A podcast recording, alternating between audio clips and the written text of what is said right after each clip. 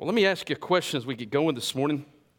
What if the king or queen of England or some other country, for some reason, decided, I'm coming to your house today? I'm going to watch the Super Bowl with you. I don't know why. Maybe you entered a drawing and that happened. I don't know. But say that was going to happen. What, what would you do to plan for their arrival? Now, I asked this question at the nine o'clock hour to the leadership that I was teaching, and, and they gave some interesting responses. And so I'm going to share them with you. Again, they are not mine, they are theirs. So these are the people leading your kids this morning, by the way. Just want to put that out there. one, one guy said, Well, I'd set a fire. that means he would burn his house down, all right? Uh, one guy said, uh, actually, one lady said, Well, we, my family would get dressed. I'm like, well, that's good. That's a good place to start. Wow, I wasn't really thinking that's where we were going to go, but all right. There's some simple things. One person said, Well, we'd, we'd have it at my sister's house, not mine. We couldn't do that. All right, that wouldn't happen. All right, so I thought those were pretty funny comments. But, but what would we do to ready ourselves? How would you prepare? Um, well, this morning, I, I want you to have that in mind because John paints that kind of picture as he begins his ministry of preparing people and making them ready for a coming. And it's the coming of the Lord. The Lord Jesus is alive at this time. He's alive and, and almost 30 years of age, probably just about 30. And his ministry, public ministry, has not begun yet. And, and so John is making people ready for a coming. Someone who's going to come on the scene, and it's Christ himself. And so the question bids us to ask this morning as we look at this text is how should we get ready for Jesus' coming? And so, in light of that, we're on this side of the cross. We're on this side of Jesus' ministry and resurrection. What are we looking for? We're looking for his return, where he will come and bring those who have trusted in him unto himself. And our destiny, obviously, is to live with him forever in the new heaven and new earth. But how should we get prepared? But even for today, not just the, the future, but what about this moment? How do we prepare ourselves to experience the fullness of God? To experience the fullness of God in our lives. How do we ready ourselves? Well, I think Luke gives us the answer.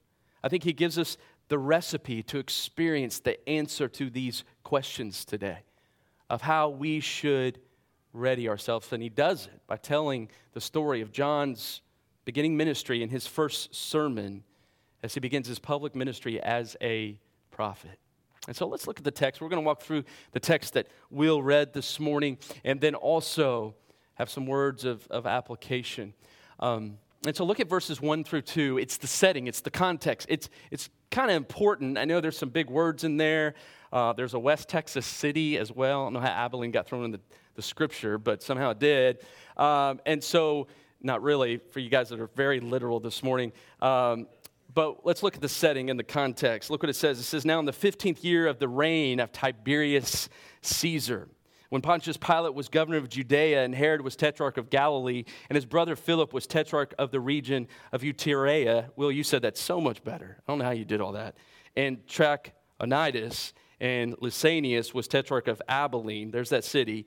And the high priests of Annas and Caiaphas, check this out. The word of God came to John the son of Zacharias, in the wilderness. Now, why, Luke?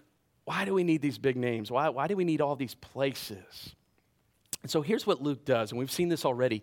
Luke wants to paint the picture. He wants to give the context. He wants to give the setting. Why? Because remember, one of the recipients of this letter is Theophilus. Theophilus is in the government, he's, he's part of uh, the, the Roman leadership. And, and so this was important for Luke to put the placement, the exacting truth of things happening in its proper time, and also to other audiences, so that we would know okay, is, is this legit? And so Luke wanted to be precise. And so he does that by addressing the political setting. Now, also, what we find as the context here is the political setting was very dark. It, its leadership um, was evil and wicked. And that's part of the goal, too. Now, he also mentions the religious setting as he talks about uh, Annas and then uh, Annas' son in law, which is Caiaphas. And so there's a family little thing going on there, uh, some nepotism going on uh, in the religious setting. And so what he's also saying there is that the religious setting also in that day was very dark and very evil also. And so there's a purpose to what Luke is doing here. And so he says it is in that setting, in that day, that the word of God came to John in the wilderness where he had been living. Now, who's this John? Well, John is, is mentioned in Luke 1 as, as one who um, is in the womb of Elizabeth a great miracle of a woman who was barren and Zacharias' dad who was uh, serving as a priest and had this amazing experience and he went mute and eventually when John was born after nine months he was able to talk. And we remember that story from Luke chapter 1. But, but John, if you remember, it said about him that he received the Holy Spirit in the womb of his mom. And then when Mary, who had been now with child, Jesus Christ, came to Elizabeth, her relative, you remember what John did in the womb? He leaped.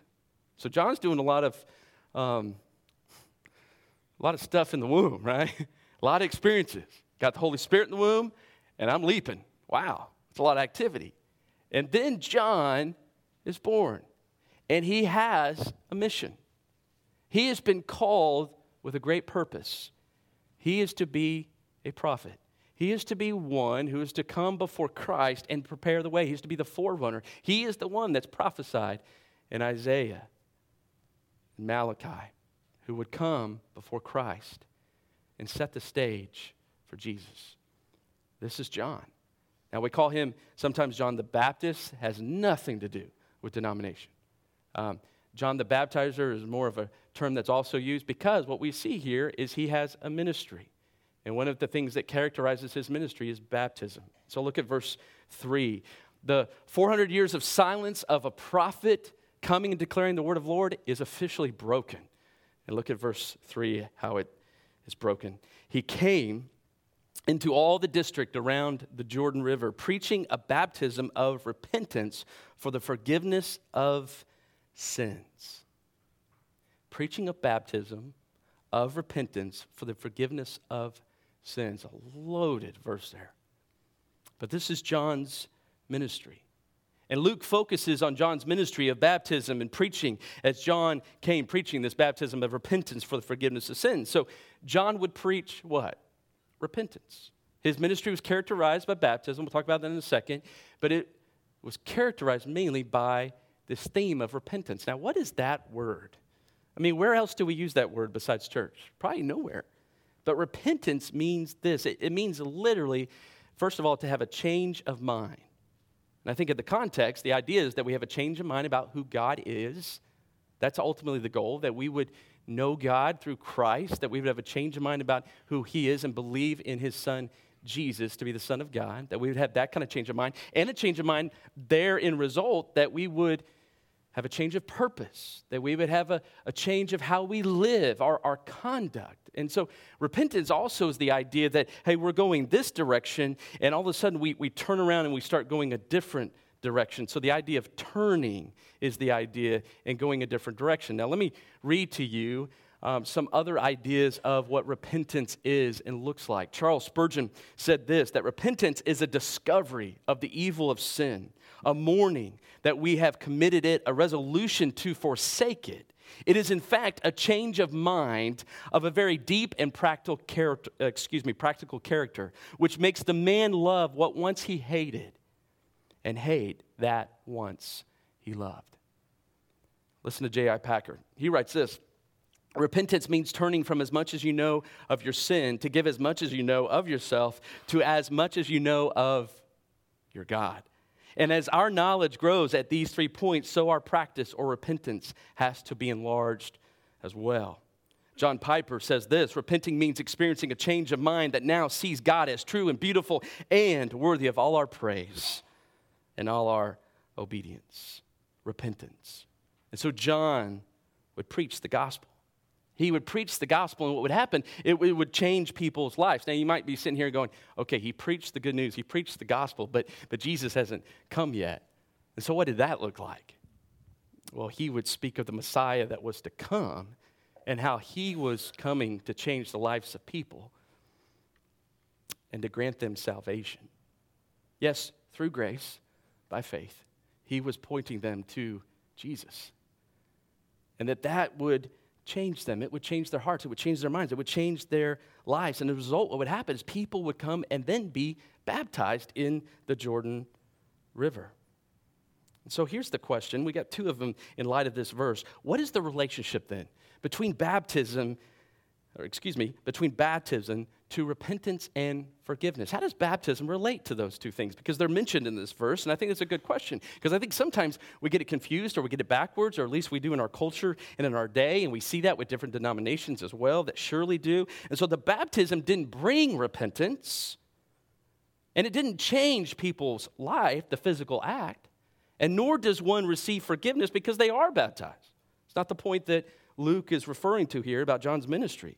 But people would repent and change and turn the other way due to the conviction of the Holy Spirit. And then they would respond through this expression of baptism there in the river of Jordan. So baptism itself was not powerful itself in the act, but the change that the Holy Spirit would bring to one's life truly is powerful. And so there were those who internally in their soul, they were changed and they responded with an outward expression of what? Of baptism. And so that would be occurring there in the Jordan River. Many people would come. And so in Scripture, what do we learn about this? This idea of repentance, this idea of, of change, of being transformed. Well, in Ephesians chapter 1, you remember what Paul said? In the first three verses, he, he talked about our condition. And he said this He says, And you were dead in your trespasses and sins. This is for all of us. This is where we were, in which you formerly walked according to the course of this world, according to the prince of the power of the air, of the spirit that's now working in the sons of disobedience. Among them, we too all formerly lived in the lusts of our flesh, indulging the desires of the flesh and of the mind, and were by nature children of wrath, even as the rest. That's all of us. We were all once dead, destined for the wrath of God. And we lived as those who truly were dead, lifeless. But something happened. Paul says in verse 8 of the same chapter For by grace you have been saved through faith. God, who was rich in mercy because of his great love, sent his Son to die for us. So that those who were once dead now by grace could be saved and experience life through faith. And that not of works, but it is a gift. It's nothing that you can do, Paul says in verse 9. But we're now, those who have been changed, are his workmanship. We're now created in Christ Jesus. We're a new creation. And now we live in light of that good works for His glory and for His kingdom's sake. And so that's the change. That's what happens. That's what repentance is. It's when we experience the kindness and the grace of God, it changes our life.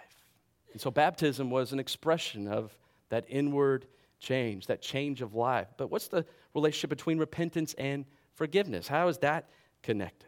Well, Ephesians 1 7 tells us this that in Jesus Christ, we have redemption. We've been bought with a great price through his blood, the forgiveness of our trespasses, our sins, to the riches of his glory. And so the grace of God leads us to forgiveness.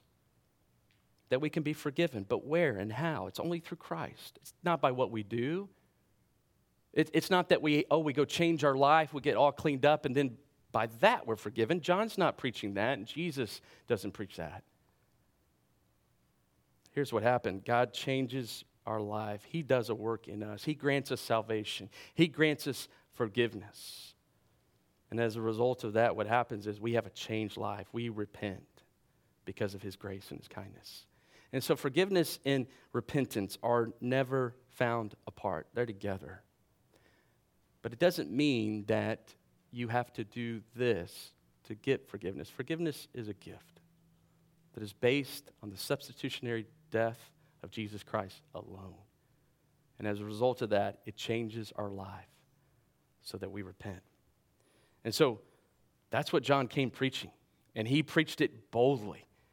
Now, what's cool about this is something big is happening, right? Something grand. And Luke wants to give it that kind of picture because this is huge. This is huge. People's lives can truly be changed. People do not have to keep living the way they're living. That's what John is saying. And Luke's like, dude, you got to know this. This is big. And let me just show you how big this is. So look at verse 4 because I love what he says here. He says, I want you to see what's being fulfilled. This is part of God's grand scheme, or excuse me, not scheme, his green plan and his, his great uh, work that, that has been promised for years for us. And so look what he says. As it is written in the book of the words of Isaiah the prophet, the voice of one crying in the wilderness. Good if I got out of Ephesians. All right, there we go. One crying in the wilderness, make ready the way of the Lord. Make his path straight. Every ravine will be filled, every mountain and hill will be brought low, the crooked will become straight, the rough road smooth, and all flesh will see the salvation of God. I love this picture. Because what was Isaiah back in Isaiah 40? This is where this is quoted from in verse 3, 4, and 5. What is he painting? He's painting a picture of a dignitary or someone of royalty who's visiting a country, a city, your, your town, and what they would do back then. What they would do is they would build a highway, they, they would change the landscape. Why? So that the person coming to the town would have this grand ceremony, this grand entrance into the town. And this is something they would do. So he wants to paint that picture, but, but the picture is something grander than that, much grander than that. And so, what Luke is saying is hey, John is the fulfillment of what Isaiah was speaking about. And his ministry and his message of his preaching is building a highway. It's about a highway, making us ready for royalty coming. But this royalty isn't an earthly royalty. This royalty is the royalty of heaven. It's the King of Kings and the Lord of Lords. And so, what Isaiah is saying here is, is John is coming and he's preparing the way. But what is that highway being built? And this is, this is the big point that I think Luke makes in the ministry of John. The highway is repentance. You see, John didn't come to mend roads, right? And to change landscape and stuff like that. Oh, he came to change landscape, but the landscape of hearts. Right? And so, what Luke is saying is John came preaching repentance, and that that highway would ready the people to usher in Jesus. And so that's the point. A beautiful picture. So the highway is repentance. What does repentance do? It, it opens our lives to, it invites the fullness of God into our life. It changes the landscapes of things, it changes generations, it, it changes your family, it changes everything. And that's the picture that Luke's painting here. And so John's preaching is bringing people to the Jordan to be baptized. And truly, what is happening here is people are seeing this and watching this. As verse 6 says, all flesh will see the salvation of God. How will they see that? Through the changed lives of people who come to know Jesus Christ, and they're seeing it there in the Jordan as people are being baptized. And so God's opening their eyes to change and how true change can come. And so look at verse 7. As he's preaching, look what he's preaching. And, and this may be a little interesting. You're like, hey, this looks all good. This is exciting. Not all people were in line with what John was saying. Look at verse 7. He began saying to the crowds who were going out to be baptized by him, you brood of vipers, who warned you to flee from the wrath to come? Now, Sam came to John wanting to simply escape the wrath of God. And so he says here, you brood of vipers, you, you offspring of snakes. You just want to wiggle your way out of, of having to face the judgment of God, but you are not willing to truly change. And so they're wicked, they're, they're evil, they're like snakes. And what were they concerned about? They were concerned about covering themselves. They were making sure they were okay in the end and safe, but they weren't down with repenting, of truly being changed. And so he says, as a result of that, look at verse 8 and 9, therefore, bear fruits in keeping with repentance. Do not begin to say to yourselves, We have Abraham as our father. For I say to you that from these stones God is able to raise up children to Abraham. Indeed, the axe is already laid at the roots of the trees. So every tree that does not bear good fruit is cut down, thrown into the fire. So what he's saying here is true repentance produces what? Good fruit if one is a truly experienced repentance that comes from knowing God through Jesus Christ, they will live in a way that reflects such a changed life. So much so that John says they will bear fruits in keeping with repentance. Now, what John was facing here, some were saying, well, hey, listen, Abraham's my father. I'm a descendant of Abraham. They were saying, I'm a Jew, right? And they were using um, their ethnicity to say, hey, that's what saves us from the wrath of God. Basically, what they were saying is Abraham's righteousness covers me. And obviously, that is truly not the case. Only the, the righteousness of Christ can cover us. And so, what were they saying? Some believed that ethnic privilege, or because one lived in a certain area or country, we even see that today in different parts of the world. Well, I live in this area, it's a Christian area or territory. So therefore, I'm Christian. But there's no personal relationship with Jesus. It's kind of like this it's basically saying, like, hey, well, my parents are believers, and so therefore I'm good, right? Yeah, blood ties, all right, will, will not save us from the wrath of God. Neither will simply being a church member. Well, I went through church membership, so I'm good. No, will not. A godly heritage will not either. All those things, if we're basing our relationship with Christ on those things, those things will send people straight to hell. Only the gospel and belief in Jesus Christ is true salvation that causes us to escape the wrath of God and to live a life that bears fruit of repentance. Now, you might ask, according to verse 8, how do I know that I'm bearing fruits of repentance. One of the things that I think is practical is to take a verse like Galatians 5:22 and where it says that the fruit of the spirit is love, joy, and peace and patience and kindness and goodness, faithfulness, gentleness, and self-control. And, and you look at these that are characteristics of those who have truly come to know Christ. And you look at those and you say, hey, am I increasing in this area? Am I being more loving? Am I being more joyful? And I, am I filled with, with peace? Am I, am I filled with more patience? And on and on and on and on. And it's a good character check. And then John also addresses our conduct as well. But I think he wants to be sure that we understand here in verse 9 that this is serious. He mentions here that the axe is where? It's already laid at the root of the trees. So every tree that does not bear good fruit is cut down and thrown into the fire. He wants us to know that God cannot be fooled. God can't be fooled. He's clear with the message, John is, that we are to repent, that our life is to be changed by the power of Jesus Christ alone, and we are to live a life that bears much fruit as a result. But if we don't, if our life is not changed by the gospel, the wrath of God we will face. Judgment will come. And it is eternal forever. But look at verse 10. He says, okay, he continues to preach, but then he has kind of like a, it's almost like a, a discussion hour, almost like a, a life group setting, it seems like, where people start coming up and, and asking questions. And this is beautiful. Maybe they were raising their hands saying, Hey, I got a question, John. What about this? But look at verse 10 through 11. He says, The crowds were questioning him, saying, What shall we do? Great question. And he would answer this Say to them, uh, the man who has two tunics is to share with him who has none, and he who has food is to do the likewise. And then he would say that some t- tax collectors also came to be baptized, and they said to him, Hey, teacher, what shall we do? And he said to them, Collect no more than what you have been ordered to.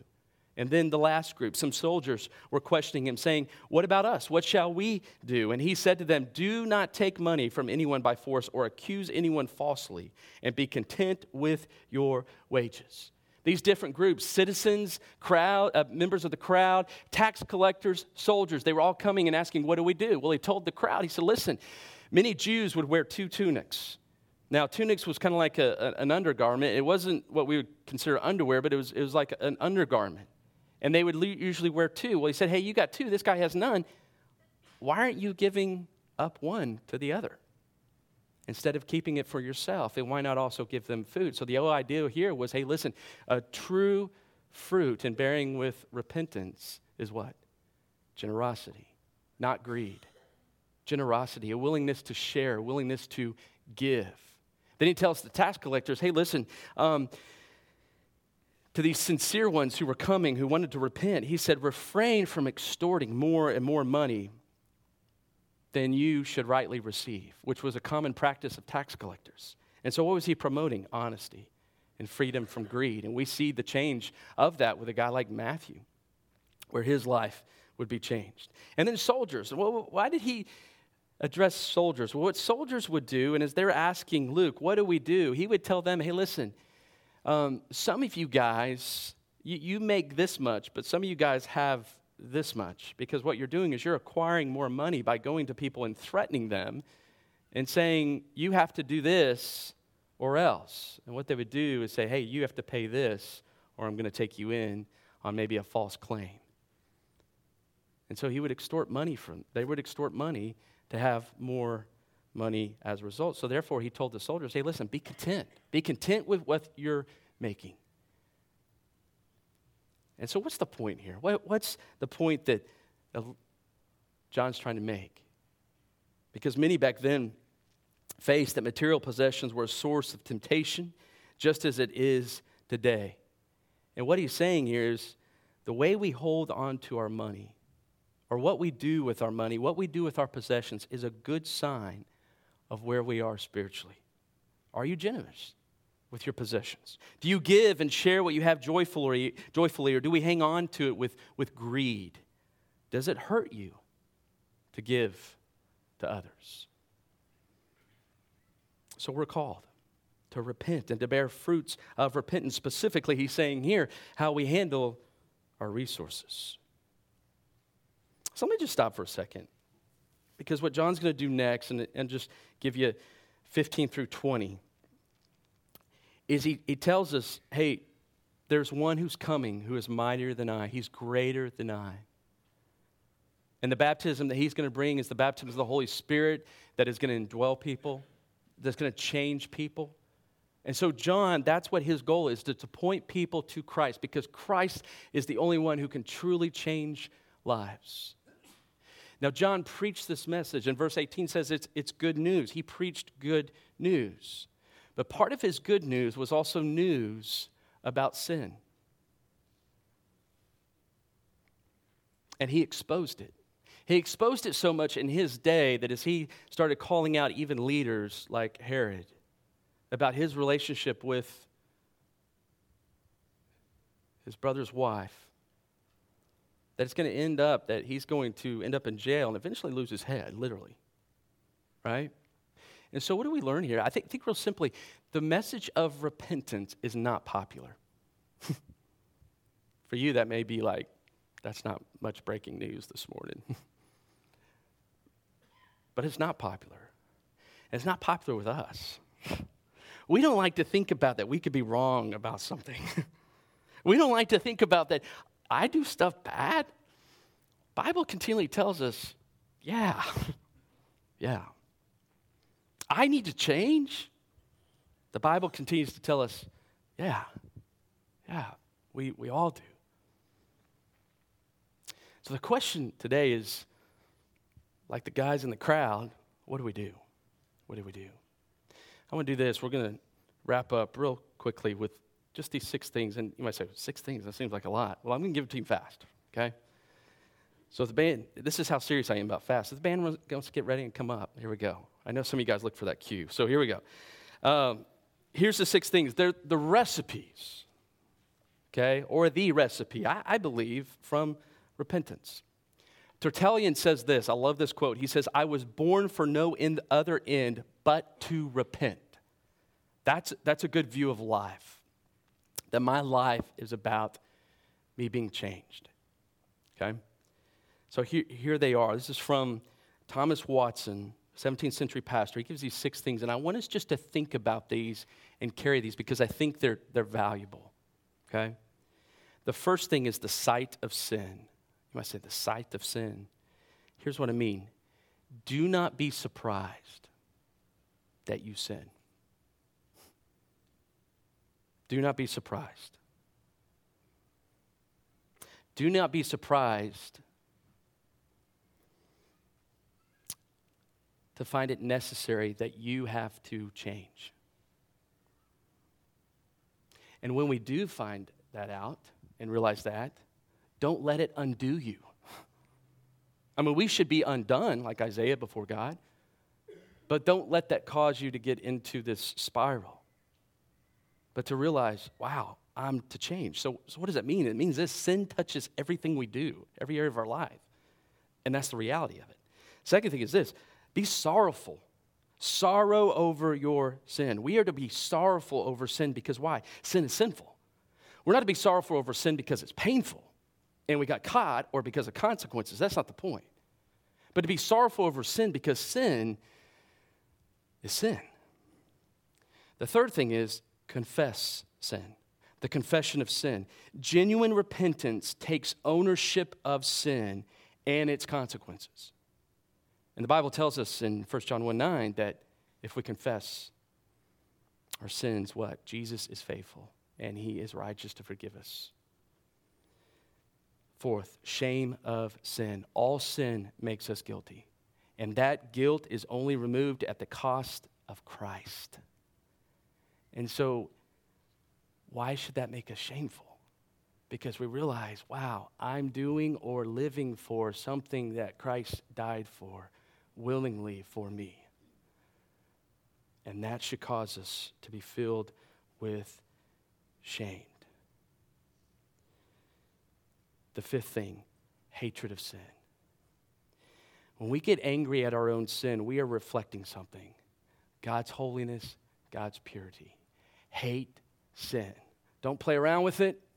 Don't think, well, I'm, I'm, in this season of life, I'm young or whatever, and oh, nobody else knows or nobody else is going to see this, so it's okay. No, Jesus says, hate it. Why? Because he hates it. He hates it. And then lastly, turn from sin.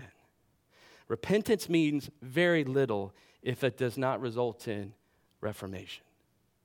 If we repent without a sincere desire to keep from engaging in that sin in the future, then one or more of the ingredients that I just mentioned, one through five, is probably missing. It's probably missing. And so John's message was for the people to say, okay, how do I look at sin? My sin. Are we serious about repentance? John was. It wasn't popular, people didn't like it, but it was needed. And so, as Peter tells us, he says, He be holy because God is holy. That's our call. We are to look at the glory and the worth, the praise and the beauty of who God is in Jesus Christ. And as a result of that, we're to say, God, that is what you've called me to be, to be like you. And so all of us would probably in here say, you know what? There's something in my life that needs to change. I need to repent from this. And so begin to realize that and be willing to confess it, to hate it, and to say, Lord, I want to change. And not on your strength, but on His strength. Trust Him. And He will begin that process of renewing and changing. Let's pray.